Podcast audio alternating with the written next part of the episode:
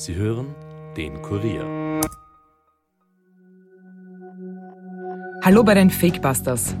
Mein Name ist Birgit Seiser und heute tauchen wir in tiefe Gewässer und finden hunderte Leichen. Handelt es sich um eine Mordserie? Über 350 junge, gesunde, sportliche Männer sind tot.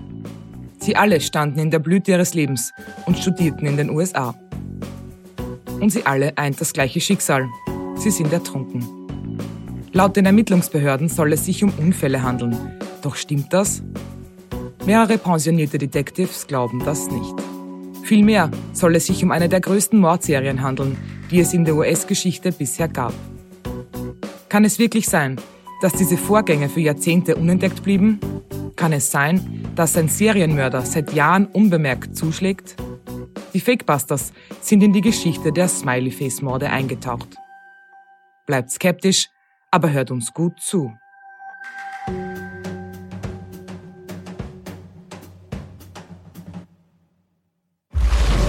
Hundreds of young men have been found drowned in clusters around the country. We've been investigating for the last 12 years. If he was heading home and heading that direction, the $50 million question is how did he get in the water? This is where the dogs lost the scent. They lost Todd's scent right here, pavement. All classified as accidental or undetermined. When the numbers start to add and you just you see it, something's not right. So there is a pattern that's been growing. It doesn't make any sense to me. He was a champion swimmer in high school. Nobody believes it was an accident. Nobody. These retired NYPD detectives aren't buying it. All we know right now is that Dakota James did not drown accidentally. I can't tell you what happened to Luke, but I can tell you what didn't happen to Luke. In almost all the cases, we have found smiley face graffiti near the body recovery site. Smiley face graffiti links all our cases. Smiley Face Killers, The Hunt for Justice. Im Trailer zur Dokumentation Smiley Face Killers aus 2019 stellt sich die eine Frage. Wie kann es sein, dass junge, gesunde Männer landesweit einfach plötzlich verschwinden und kurze Zeit später tot aus Flüssen und Seen gezogen werden? Es kann eben nicht sein, sagen die pensionierten Detectives und Kriminalisten Steve Gannon, Anthony Duarte und Dr. Lee Gilbertson. Ihrer Meinung nach handelt es sich um eine Mordserie. Viele Indizien und Parallelen zwischen den Todesfällen können ihrer Meinung nach nämlich kein Zufall sein. Alles beginnt 1997 mit dem ersten Opfer Patrick McNeil. Der Student ist mit Freunden in New York City unterwegs, als ihm beim Feiern plötzlich übel wird. Er verschwindet aus einer Bar und bleibt verschwunden. Erst einen Monat später wird sein toter Körper im East River gefunden. Eine Obduktion ergibt, McNeil ist ertrunken. Die Polizei geht davon aus, dass er im betrunkenen Zustand in den Fluss gefallen ist. So steht es zumindest in den offiziellen Polizeidokumenten. Detective Kevin Gannon glaubt das allerdings nicht. Der Körper des Toten habe Zeichen von Misshandlungen aufgewiesen. Was außerdem auffällt? Die Leiche war in einem so guten Erhaltungszustand, dass sie niemals bereits für einen Monat im Wasser gelegen haben konnte. Die offiziellen Ermittler glauben aber an die Unfalltheorie und so wird der Fall abgeschlossen. Zurückbleiben ungläubige Angehörige und Hunderte sollen folgen. In der Dokumentation Smiley Face Killers, die 2019 auf dem Netzwerk Oxygen zu sehen war, picken sich die Detectives sechs der angeblich hunderten Fälle heraus, die auf das Konto von Serienkillern gehen sollen. Und die Betonung liegt hier auf der Mehrzahl, denn es soll sich nicht nur um eine Person handeln, die für das Verschwinden der Männer verantwortlich ist. Aber zunächst zu den Fällen. Brian Welzin verschwindet am ersten Tag des neuen Millennium aus einer Bar in Illinois, nachdem er mit seinen Freunden dort Silvester gefeiert hat. Der Körper des 21 Jahre alten Wirtschaftsstudenten wird 77 Tage später aus dem Michigan Lake gezogen. Der Fundort der Leiche ist knapp 50 Kilometer vom Ort des Verschwindens entfernt. Eine Obduktion ergibt, dass er 0,84 Promille Alkohol im Blut hatte. Zeugen beschreiben aber, dass der junge Athlet am Tag seines Verschwindens kaum noch stehen konnte. Waren ihm Drogen verabreicht worden? Freunde geben jedenfalls an, dass er niemals freiwillig welche konsumiert hätte. Als Dakota James Leiche am 6. März 2017 aus dem Ohio River gezogen wird, ist der Student schon seit 40 Tagen verschwunden. Er war nach dem Feiern mit Freunden nicht mehr nach Hause gekommen. Laut Obduktionsbericht fiel Dakota von einer Brücke und ertrank danach. Seine Eltern wollen das aber nicht glauben, denn der 23-Jährige war Athlet und Schwimmer. Trotzdem gibt die Polizei schließlich einen Unfalltod durch Ertrinken als Todesursache an. Am 12. Juni 2005 verschwindet der 22-jährige Student Todd Geib spurlos nach einer Party mit seinen Freunden. Alle Suchaktionen bleiben erfolglos. Drei Wochen später finden die Besitzer eines privaten Sees in Michigan die Leiche des jungen Mannes. Der tote Körper ist am Ufer angeschwemmt worden. Komisch ist, dass der Eigentümer des Sees die Leiche erst nach 21 Tagen findet. Er selbst kann sich nicht erklären, warum er den Körper erst so spät entdeckt. Auch hier geht die Polizei davon aus, dass er wegen Alkoholeinfluss ertrunken ist. Auch hier können die Angehörigen das aber nicht glauben.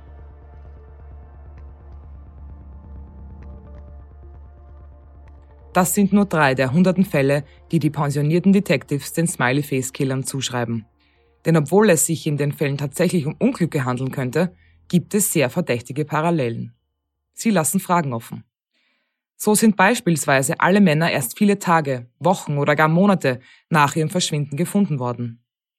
Dennoch waren die Körper alle gut erhalten. Der Grad der Verwesung war in keinem Fall so weit fortgeschritten, wie er hätte sein sollen. Viele der Opfer hatten trotz ihres angeblichen Ertrinkens kein Wasser in der Lunge.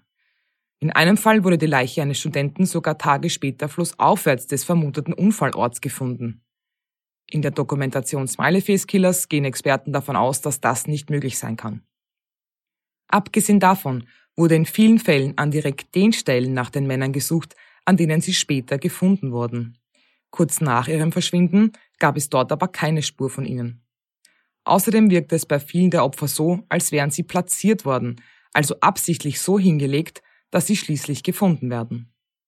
Eine weitere schaurige Gemeinsamkeit findet sich im Blut der jungen Männer.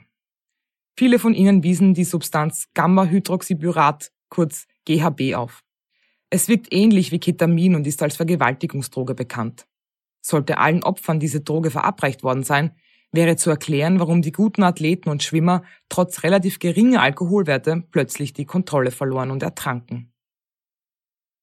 Eine weitere Gemeinsamkeit wollen Gannon und Duart gefunden haben, und sie gibt der Theorie ihren Namen Smiley Face Killer. An allen Orten, wo die jungen Männer gefunden wurden, wurden Smiley Faces an Wände gesprayt. Ist das ein Zufall? Die Detectives glauben nicht daran. Doch wie ist es möglich, dass eine Mordserie über so viele Jahre unentdeckt bleibt? Detective Kevin Gannett äußerte sich dazu in der Talkshow Dr. Phil. A, a serial killer murdered your son? Definitely. You, you think it was a serial killer? One or more. And how many are you focused on? We have six here, but how many total? Out of the 350 plus cases we have now, there's 200 that we can connect to our group and 100 that we can prove that were, that were murdered. Well, this is a massive massive situation here if what you're saying is true. And but this isn't being talked about much. Is it because A, there's not communication between the different departments, and B, they're being written off as accidental? Both. Or undetermined? Undetermined, both, yes. The biggest problem we have is first step is before what group, what this, what that, how many guys are involved in the abduction. It's got to be classified as, as a criminal case. They got to be reclassified as criminal cases or at least being handled as a criminal investigation, and they're not. And if they're not, then there are no resources committed to the case, and so they just languish. Precisely. Von 350 Fällen, die den Detectives zur Prüfung vorgelegt wurden, konnten 200 den vermeintlichen Smiley-Face-Killern zugeordnet werden. Laut Gannon handelt es sich in mindestens 100 Fällen um Mord. Das Problem sei, dass die Polizei diese Todesfälle nicht als Morde, sondern als Unfälle behandle, weshalb die Police Departments keine weiteren Untersuchungen anstellen, um die Fälle miteinander zu verbinden. Aber würde das gemacht werden, was könnte dann ans Tageslicht kommen? Die Ermittler glauben, dass es sich um eine größere Tätergruppe handeln muss. Sie setzen ihre Opfer unter Drogen, kidnappen sie und platzieren ihre Leichen später in den Gewässern. Laut Gannon könnten tausende Menschen in die Morde involviert sein. Die Gruppierungen könnten sich demnach in Zellen in bis zu 15 verschiedenen Städten zusammengefunden haben. Sollte das stimmen, wäre es umso schwerer, die Mordserie zu klären. Denn sollte es Ermittlungen geben, würden diese in tausende verschiedene Richtungen führen und nicht einfach zu einer Gruppe. Außerdem wird davon ausgegangen, dass die Killer keine direkte Verbindung zu den Opfern haben. Das macht die Ermittlungen noch schwieriger. Aber warum sollte eine Gruppe von Menschen wahllos junge Männer töten? Noch dazu auf die immer gleiche Weise. Auch dazu präsentieren die Detectives eine Theorie. Die Morde könnten ein Einführungsritual einer Gang oder anderen Vereinigung sein. Erst wenn ein Anwärter einen Smiley-Face-Mord begeht, wird er als vollwertiges Mitglied der Gruppe akzeptiert. Gannon glaubt außerdem, dass sich die Gang über das Dark Web organisiert. Er selbst behauptet einmal einen Zugang zu einer derartigen Website gehabt zu haben, es sei aber schließlich an einem Passwort gescheitert. Um weiterzukommen, müssten nun offizielle Behörden ermitteln. Und das ist tatsächlich auch passiert.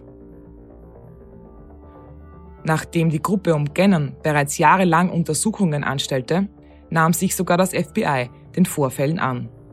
2008 folgte sogar ein offizielles Statement, das immer noch auf der Website des FBI nachzulesen ist.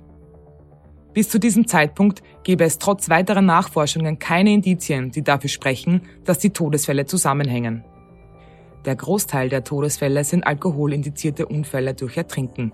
Das FBI wird weiter mit den lokalen Polizeidepartements zusammenarbeiten und sie unterstützen, heißt es in dem Statement.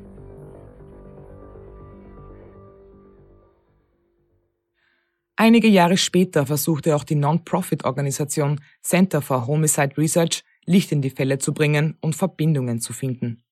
Doch auch dort wurden keine Beweise gefunden und die Organisation teilte mit, dass es sich wohl doch nur um eine Verschwörungstheorie handelt.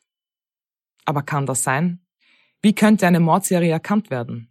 Die Fakebusters haben bei Kriminalpsychologe Wolfgang Marx nachgefragt. Hallo, Herr Marx.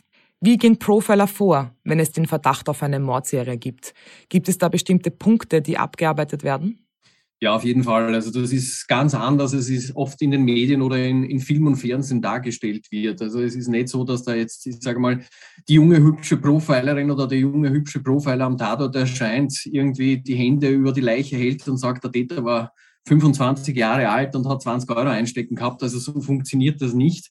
In aller Regel äh, läuft es viel unkomplizierter beziehungsweise unspektakulärer ab.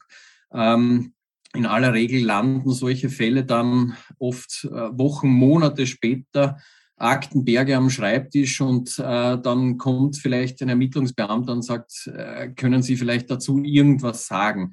Also so wie es in den Medien dargestellt wird, ist es de facto nicht, sondern wie gesagt eigentlich viel unspektakulärer. Die Vorgangsweise ist äh, eine sehr, sehr sozusagen strukturierte. Man nennt das Ganze operative Fallanalyse Wobei man dazu sagen muss, bei den meisten Delikten, auch bei den meisten Gewaltverbrechen, braucht man keinen Kriminalpsychologen.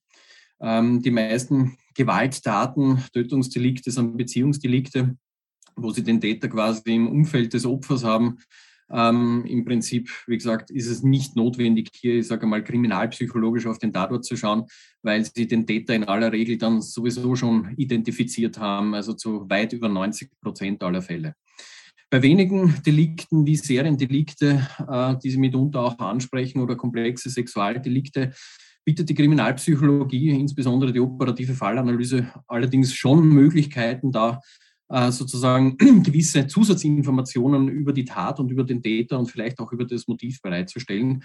Und wie gesagt, es ist ein sehr, sehr strukturiertes Vorgehen innerhalb der operativen Fallanalyse wo man sich insbesondere anschaut, was hat der Täter getan, was er nichts tun hätte müssen, um das Verbrechen zu begehen, weil das liefert uns ganz besonders viele Hinweise mitunter über das Motiv und auch über die Persönlichkeit des Täters.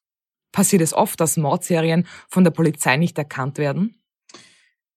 Oft ist übertrieben, weil Deliktserien sowieso relativ selten sind. Denken Sie nur beispielsweise an eine sehr bekannte österreichische Deliktserie vom äh, Jack Unterweger, der damals in den 70er Jahren schon ein Tötungsdelikt begangen hat. Und dann, äh, ich sage nicht nur sehr prominente Persönlichkeiten, sondern auch die Öffentlichkeit sehr lange getäuscht hat, wobei er äh, in den 90er Jahren, nachdem er scheinbar resozialisiert entlassen war, begonnen hat, Prostituierte zu töten, die zu strangulieren, das Ganze in unterschiedlichen Ländern gemacht hat was es natürlich äh, für sozusagen die Erkennung von Straftaten besonders schwierig macht, äh, diese ein und demselben Täter zuzuordnen. Also wenn Sie viele Delikte haben, die besonders weit voneinander entfernt sind, zeitlich und räumlich, dann ist es natürlich relativ schwer, Deliktserien zu erkennen.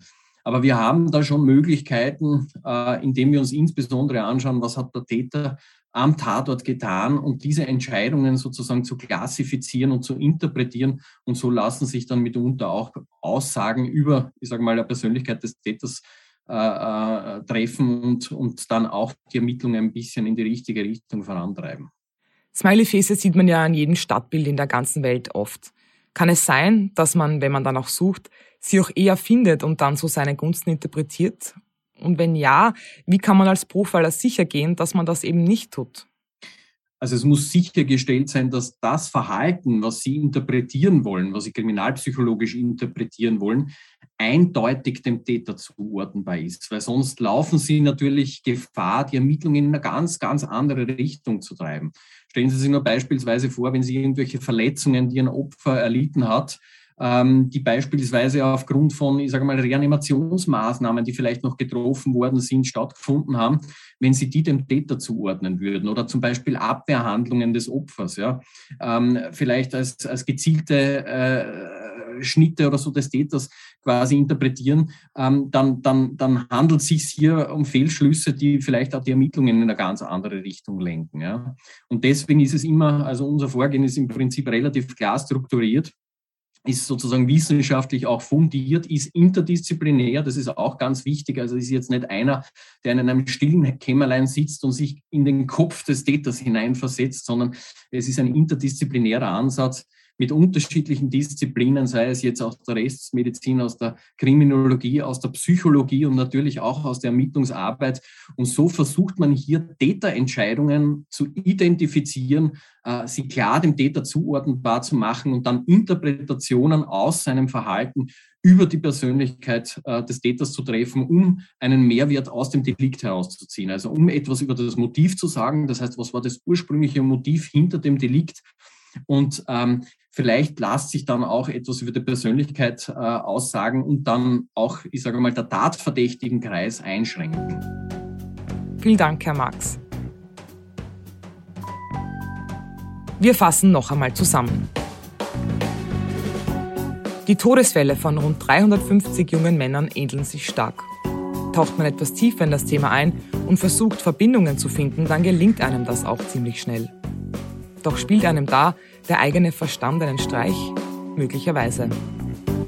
Sucht man nach Smiley Faces, wird man diese auch an den verschiedensten und absurdesten Plätzen finden.